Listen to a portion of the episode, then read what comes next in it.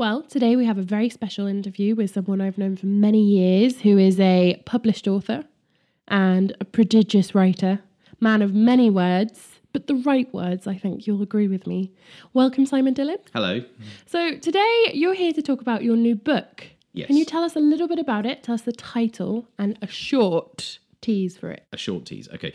Well, it's called Spectre of Springwell Forest, and it's a ghost story in the classic tradition, I think. And I think that it's interesting because have you ever read any of the novels by people like M.R. James? Short stories by M.R. James, or obviously The Woman in Black by Susan Hill. Have you ever read? Okay, so tonally, it's very much in that tradition.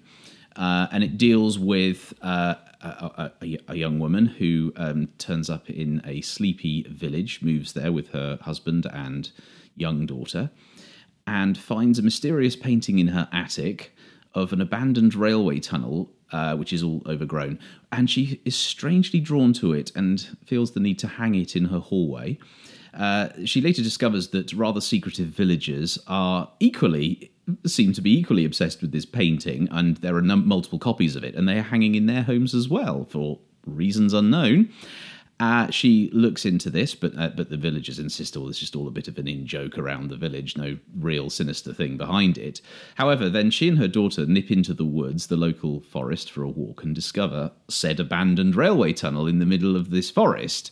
Go into the tunnel where something happens, not going to say what. Good, no spoilers. Okay, and afterwards, when she looks at the painting, all of the paintings, she sees in the mouth of the tunnel strange figures start to appear. Oh, no. And at the same time, she's the only one who can see this figure. No one else can see it. And over time, it becomes clearer and clearer and clearer and starts to emerge from the tunnel. And at the same time, her daughter begins to exhibit rather alarming behaviour. So I'm going to say no more. There's a tease. That's good. That's a perfectly good tease. You leave everybody wanting more, which is the point, right? Of course it's the point. So this is a dark story. What inspired this novel? Do you know, this is a really difficult one. I thought about this the other day. I thought, what did inspire this?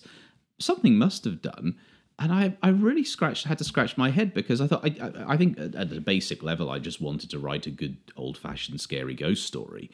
But there were a couple of little things that weren't... I mean, there's a couple of themes in the story that I was interested in exploring. One was at the core idea, which is how far would you go to protect your child?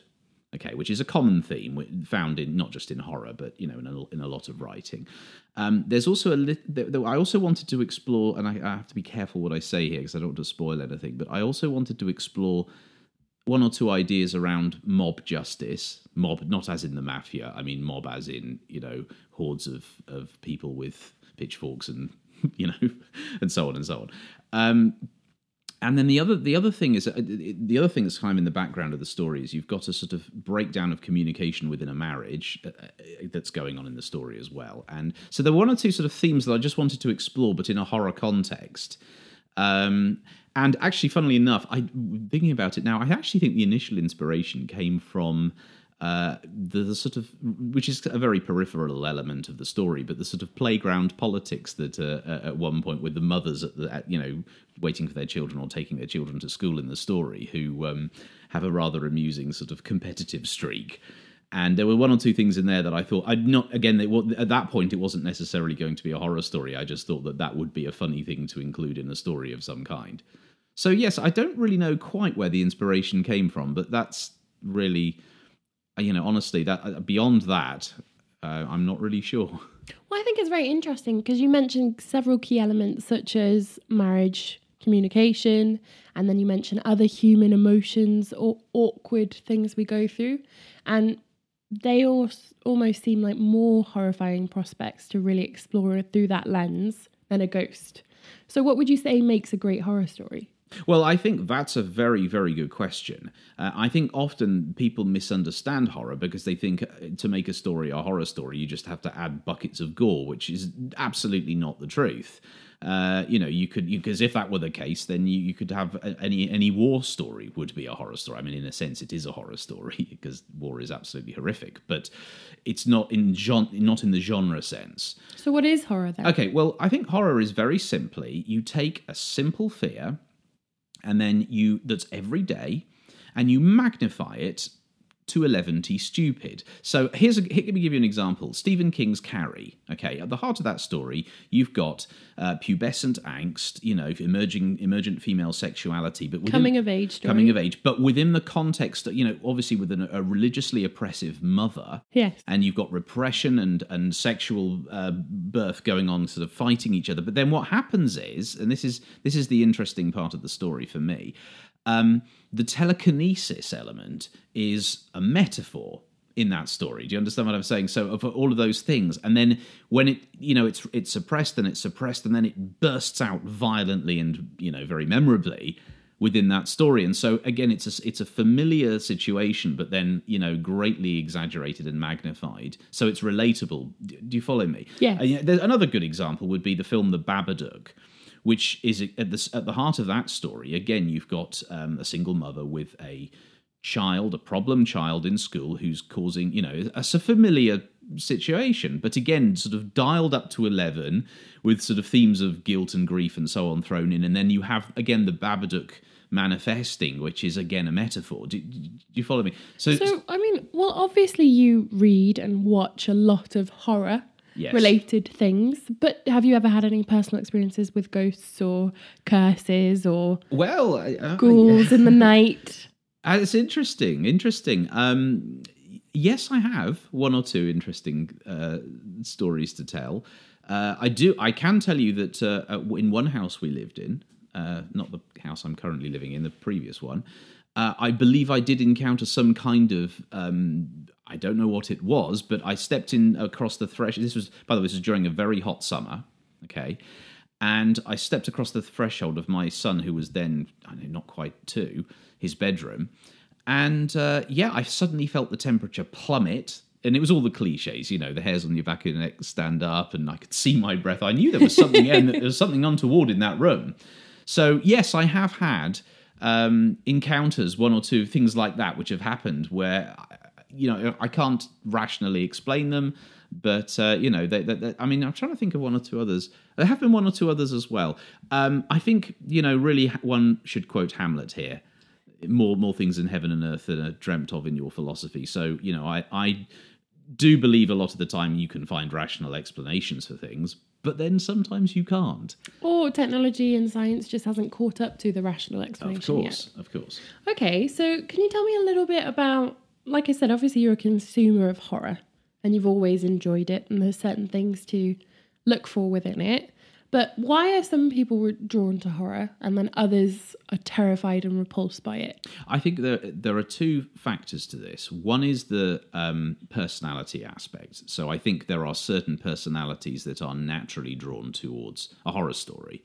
And by the way, I think the kind of horror stories that people are drawn towards will vary again on personality. Agreed, 100%. I mean, you're familiar with the Myers-Briggs test, for example, the 16 personality type thing. So, for example, there's one of the aspects of the Myers-Briggs personality test is sensor versus intuitive. Okay, and the sensor being, you know, what you can see, smell, touch, taste, and so on. And people who are more orientated that way who like horror stories, tend to be drawn more towards the very physical, for example, the sort of serial killer on the loose kind of horror, you know, where it's, you know, very serious physical immediate threat. And, you know, and some of those stories are very good. I mean, you know, Halloween, John Carpenter's Halloween or whatever would be a good example. But then we kind of get to the sort of more psychological side, which is perhaps more on the intuitive side of that kind of personality thing, where for me, for example, the most terrifying things are existential and, you know, psychological. And so for me, a story, you know, a slasher movie typically, you know, doesn't scare me in a particular way. But whereas something like The Babadook, something like a ghost story, you know, Henry James, The Turn of the Screw, where is this actually a ghost or is this all in the protagonist's head? Okay. That kind of thing I find much more interesting and much more frightening. That's almost scary, especially for if you are someone who appreciates and enjoys your intellectual prowess, the idea that it could be just taken over. Yes. Or lost. It's terrifying that you have no more control. The idea of madness, which is why something like The Shining is so scary, or something like... I mean, this is why I often talk about David Lynch films being terrifying, because... the sort of levels of existential dread in things like Mulholland Drive and Twin Peaks and so on are off the charts. So where would your book fall within that? My book, Spectre of Springwell Forest, probably somewhere in the middle, because I think it has something for everyone, because it does have a physical... There is a physical threatening element to it, even though it's a sort of... It can't be pinned down in physical terms, but there is a physical consequence. So okay. What you're saying is there's something for everyone. I think so. I think there's something to upset everybody in this. I think it's when I say upset, I mean it does have. I mean, I say about horror not having necessarily needing to rely on blood and gore.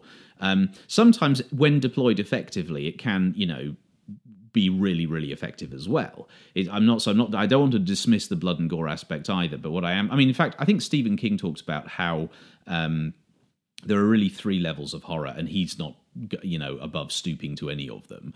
The lowest being to repulse somebody, which you typically get in your zombie stories or what have you, but then they're also satirical.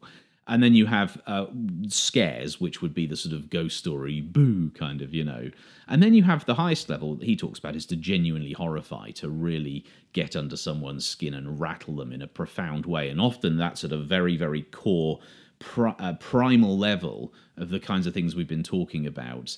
The sort of very basic fears that are then, really tapped into it in a deep way. I just want to say one other thing, actually, because your original question was about what kind of personality is also repulsed by horror. Yes. And I think that the second half of my answer to that was it slightly depends on upbringing, I think. Because here's what I tend to find. People who have been through dark things in real life find horror very cathartic, the thing I often hear is that Holocaust survivors don't avoid dark stories, dark books, dark movies. And definitely have a dark sense of humour. Exactly. Whereas I come across another kind of person who wants everything to have a happy ending and they can't bear the idea. I mean, I once had a ridiculous argument with somebody who, and again, it's just down to difference in personality, who honestly thought The Godfather Part Two should have a happy ending. I mean, it's preposterous. The ending of The Godfather Part Two is beautiful, truthful, and moving. But to suddenly say, oh yes, Michael Corleone should forgive Fredo, forgive his wife, get out of the crime business and retire as an olive oil billionaire would be ridiculous. Well, I mean, do you think it's possible that horror or the darker side of life brings a certain realism? Because it's realistically a reflection of life. There is a darker edge to the world we live in. Yes. It's not perfect. I think I believe in what I call grounded horror. So in Spectre of Springwell Forest, I try to have a familiar situation. You've got a family that the husband's just got a new job. It's a big promotion, and she's getting a house that she's always kind of quite liked in the sort of countryside in the village. Closest thing the British have to the American dream. Well, I guess so. And I think that, she appears to have it all at this point. And but then she has something to lose, you see. And I think that what she loses is not material. It's, other things. But I think that what's interesting about the story is if you ground it in that level of realism, if you have something that's, physical and tangible in that way, and you don't... and I think the other important thing to do is to not to over-explain the sort of supernatural element. And one of the things I try to do in Spectre of Springwell Forest is give a number of potential explanations. I mean, we talked about Henry James' Turn of the Screw earlier. I mean, the great thing about that book is that, there is a debate about is this real or is it in her head? Well, let's be honest, in all horror films and also by extension horror books, although they did it first, if you leave it a little bit vague or you don't show everything, our brain will put in our own worst fear. Exactly. Which makes it far scarier than someone else trying to tell us what we're afraid of. We know what we're afraid of far more than any other person. The thing is, I can actually tell you, as the author of this book, I won't, but I can tell you exactly what it is. I'm not going to tell you. What I have done is, in the book, given a number of alternative suggestions, including, by the way, a plausible scientific one, so that you can, if so there's a lot of supernatural shenanigans in the story, but if you really are determined to hang it on a scientific explanation, there is a little kind of opt-out in the book that you can cling to if you want to, but it's up to the reader. So do you think you've invented a new niche here, personalised horror?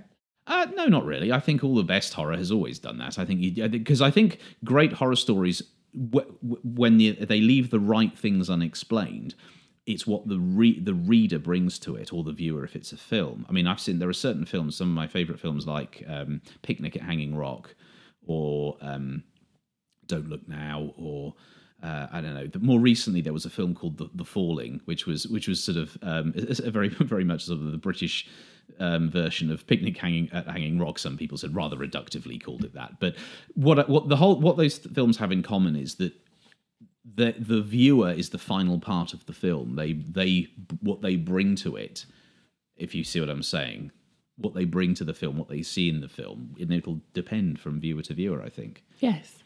Well, I mean, we've talked about the fact that you've drawn on some of your personal experiences, or you've definitely had experiences with the supernatural or odd phenomena. To what extent, if any, are your characters based on real people in your life? Oh, well, that's an interesting one. I mean, sometimes in my books, I do base very obviously and directly on people I've met. If it's in a complimentary way, then, you know, I sometimes make it clear for the people so that they can have a good laugh when they read. However, if it's less than complimentary, I disguise it a lot more. I don't think that anybody who's inspired characters in my stories in a negative way would be able to recognise themselves. Well, hopefully not. That would be very awkward. One would hope not. I mean, I always think of that famous story that J.K. Rowling talks about with the real-life person who inspired the Defence Against the Dark Arts teacher in the second Harry Potter story. What's his name again? Lockhart. Yes. You know, utter buffoon he is. And she said, I don't think the guy in real life would ever recognise himself in that, but that's him. Yeah, but let's be honest, we very rarely do we recognise how others see us or how we really are. We see our own version of ourselves. That is absolutely correct. And by the way, just to come back to Spectre of Springwell Forest, in this particular novel, there is nobody who is directly inspired by a real-life character, just so they're absolutely clear that it's purely, if anybody did, it'd be pure coincidence. You have to have a disclaimer like they do in the movies. Well, I mean, the thing is, there's always the disclaimer, but in this case, there is a disclaimer because it really is the truth. I haven't based anybody in this particular novel on anybody I know.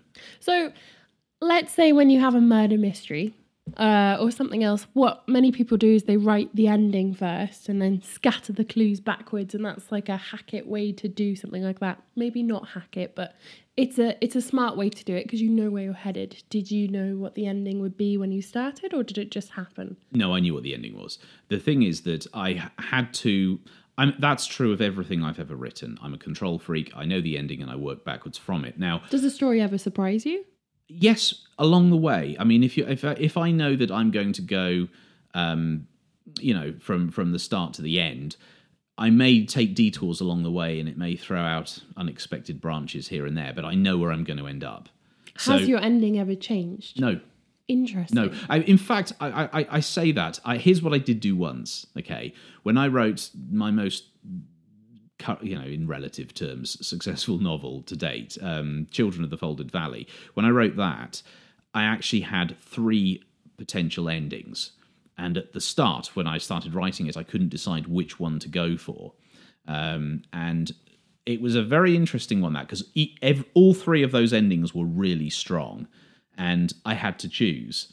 And I think I made the right choice in the end. But it was interesting because that's the only time that's ever happened. Most of the time, but I always have an ending. I never don't have an ending. So in this case, in the case of Spectre of Springwell Forest, I knew what the ending was immediately. And it was the first thing that occurred to me when, I've spoken about the inspiration. You know, Stanley Kubrick once said, ideas are a trap. You have to have a story.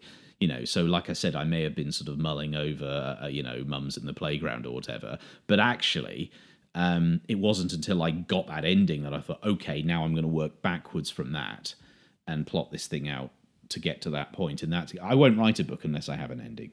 Well, to raise another writing technique that I think most people have heard of, it's write what you know. Would you say that you write what you know? Well, again, this is an odd one because I write in a number of different genres, but I think I'm most comfortable in terms of how much I've, because obviously writing certain things is more of a challenge than others. But in this case, the kind of story like Spectre of Springwell Forest is my if you'll forgive my use of an obscenity, comfort zone. Oh, good God. Yes. So I have a sort of spectrum of psychological thriller and to supernatural drama, horror. Okay, that sort of spectrum. And this falls within, obviously, more towards the horror end of that spectrum. Other books I've written, like, for example, Birds Began to Sing, is more towards the psychological thriller end of that. But that is a spectrum that I write very comfortably within, and I think it's probably what I'm best at, if I'm brutally honest. Now, I say that. I have written other stories. I've written stuff for children. I've written children's adventures. I was just going to ask you, do you only write horror? Or no, I don't only write horror. I've got a number of children's adventure stories out there. The most recent of which, actually, was an animal fiction story, which I released last year called Echo and the White Howl, which is about wolves in Alaska.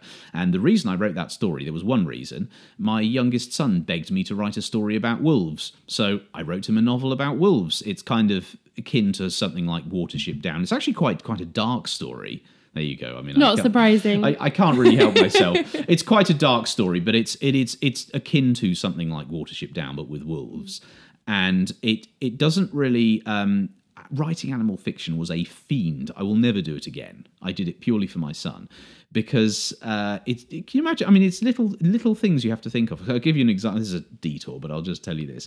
So, when you find yourself writing things like such and such a character couldn't put his finger on it, it was like, well, he doesn't have fingers. It's a paw, you know. It's all those sorts of turns of phrase that you have to kind of be careful of. Yes. And then there are things like I don't know. Obviously, with an animal fiction story, you have to give human characteristics to the characters. Okay, but at the same time, their knowledge can't exceed that they would naturally be aware of. So when you're talking about something like the sea, they don't really have a concept of the sea, so they have to, you know. Well, why do you have to do that? Is it so they're relatable to human beings, or? Well, you have to make them relatable to human beings, but at the same time, you know, a wolf's instinct to hunt and all the rest of it. I mean, I did tons of research for that book, and so I there's a lot of facts in there. But it's not that the wolf behaviour is different; it's just that you then give them the human characteristics. You know, some of them are jealous, some of them are, you know. And actually, Echo and the White Howl is a revenge story. You know, it's. Well, to go back to horror then, do you ever find that you do that for your evil characters or your baddies, if you like, to use a simplistic term? Do you ever humanise them or make them relatable? I try to. I absolutely do try to. I mean, but by the way, here's an interesting question, because I referred to Children of the Folded Valley earlier. The antagonist in that story, who's a religious cult leader, okay, now he's an out-and-out villain because you only see him through the eyes of the protagonist. Yes. Okay.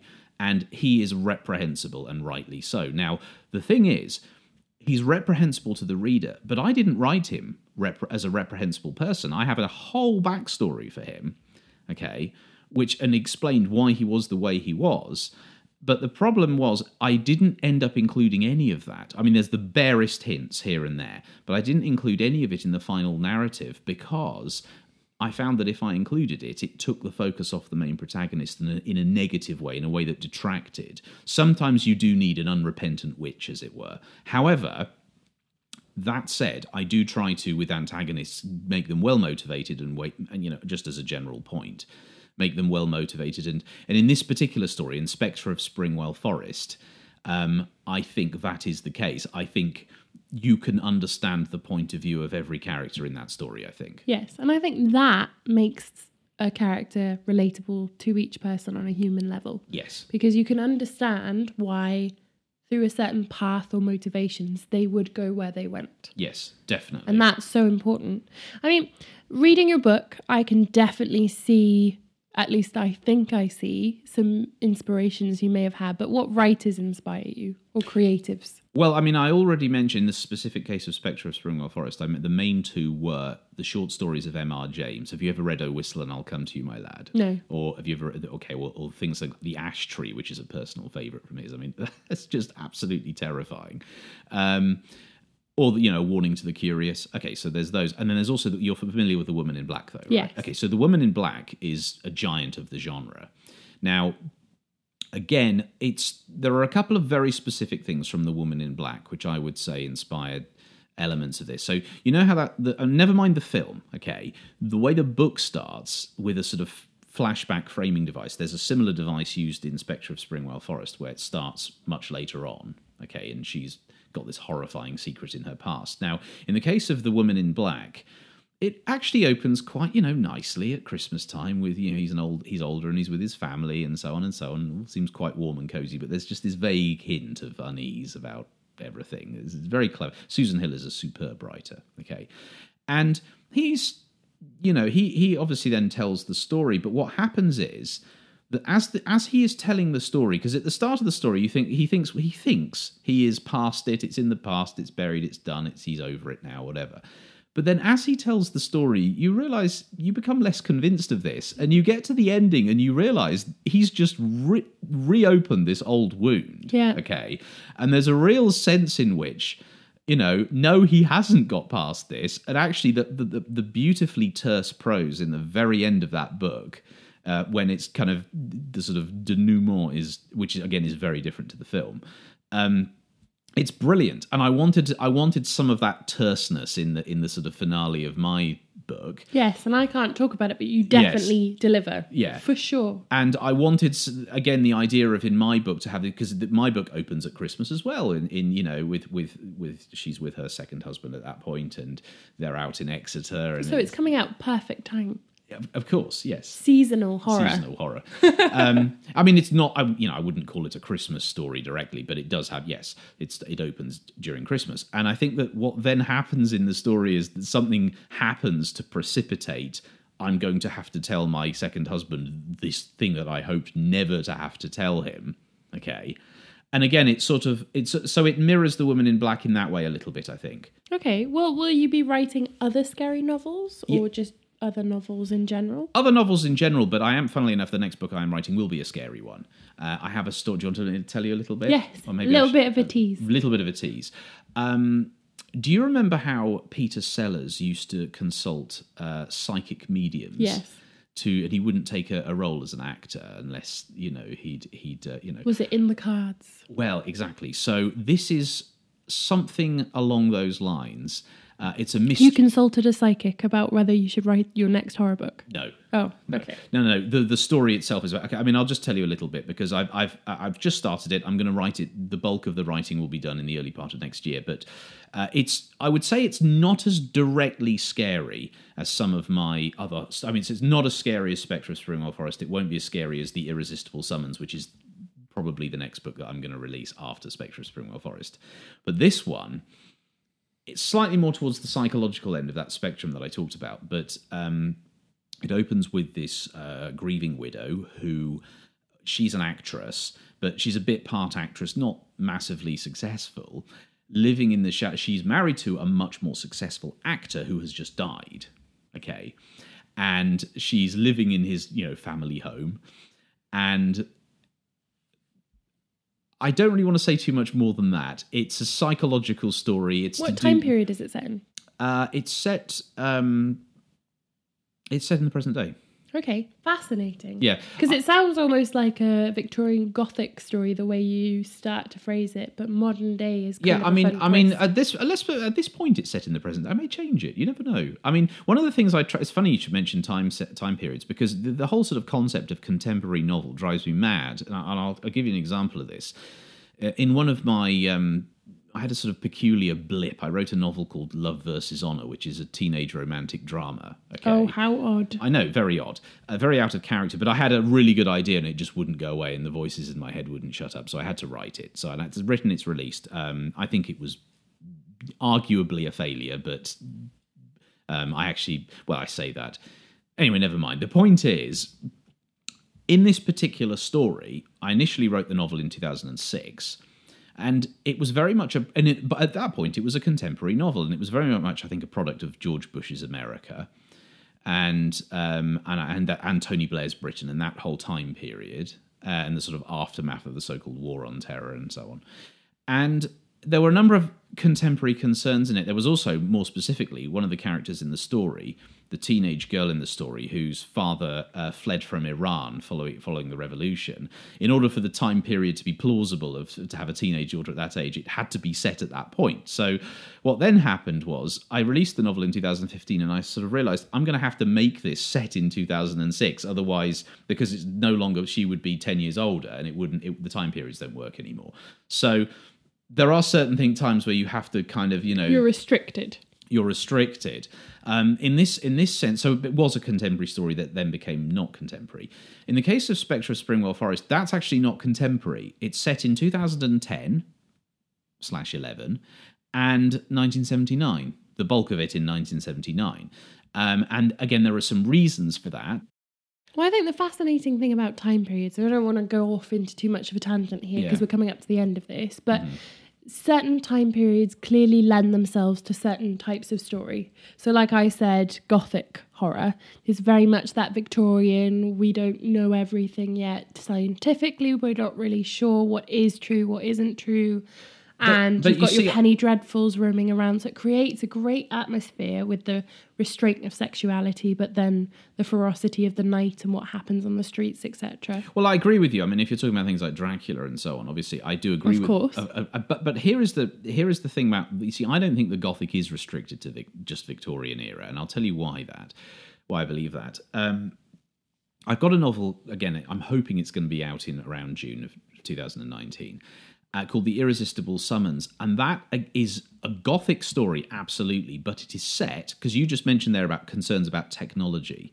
This is set in one sense, it's a haunted house story, but it's set in an office building in Canary Wharf. Yes. That is a software company. They're doing research into computery things, which I won't get into, but it's with some very specific technological concerns within that story. But it is a Gothic, ghostly mystery story. And so I think that the Gothic, it's more... I don't necessarily think that it is tied to a particular time period. I think it's more of a tone. That's just my opinion. Well, it's been wonderful talking to you today. Before we go, can you explain to people how they can get the book, when it'll be out, and whether they'll be able to give it to other people for Christmas as well? Okay, the answer, yes, Spectre of Springwell Forest will be out on the 20th of December. You can buy it on Kindle. You can pre-order it on Kindle. If you're very organised. The physical paperbacks will not be out until the 20th of December, so that does make it very tight for Christmas, I understand that. But please buy it anyway. I think anybody who enjoys a good page-turning, nail-biting mystery will enjoy it. Well, I think, let's be honest, not all of us are so prepared to have all our Christmas presents in order, and the 20th seems like a decent time period to get them. So, whoever's listening, wherever you're listening, I hope that you will investigate this book because it is well worth the read, thoroughly entertaining and actually very horrifying, which is its intention. So until we speak to you next time, we'll say goodbye. Thank you.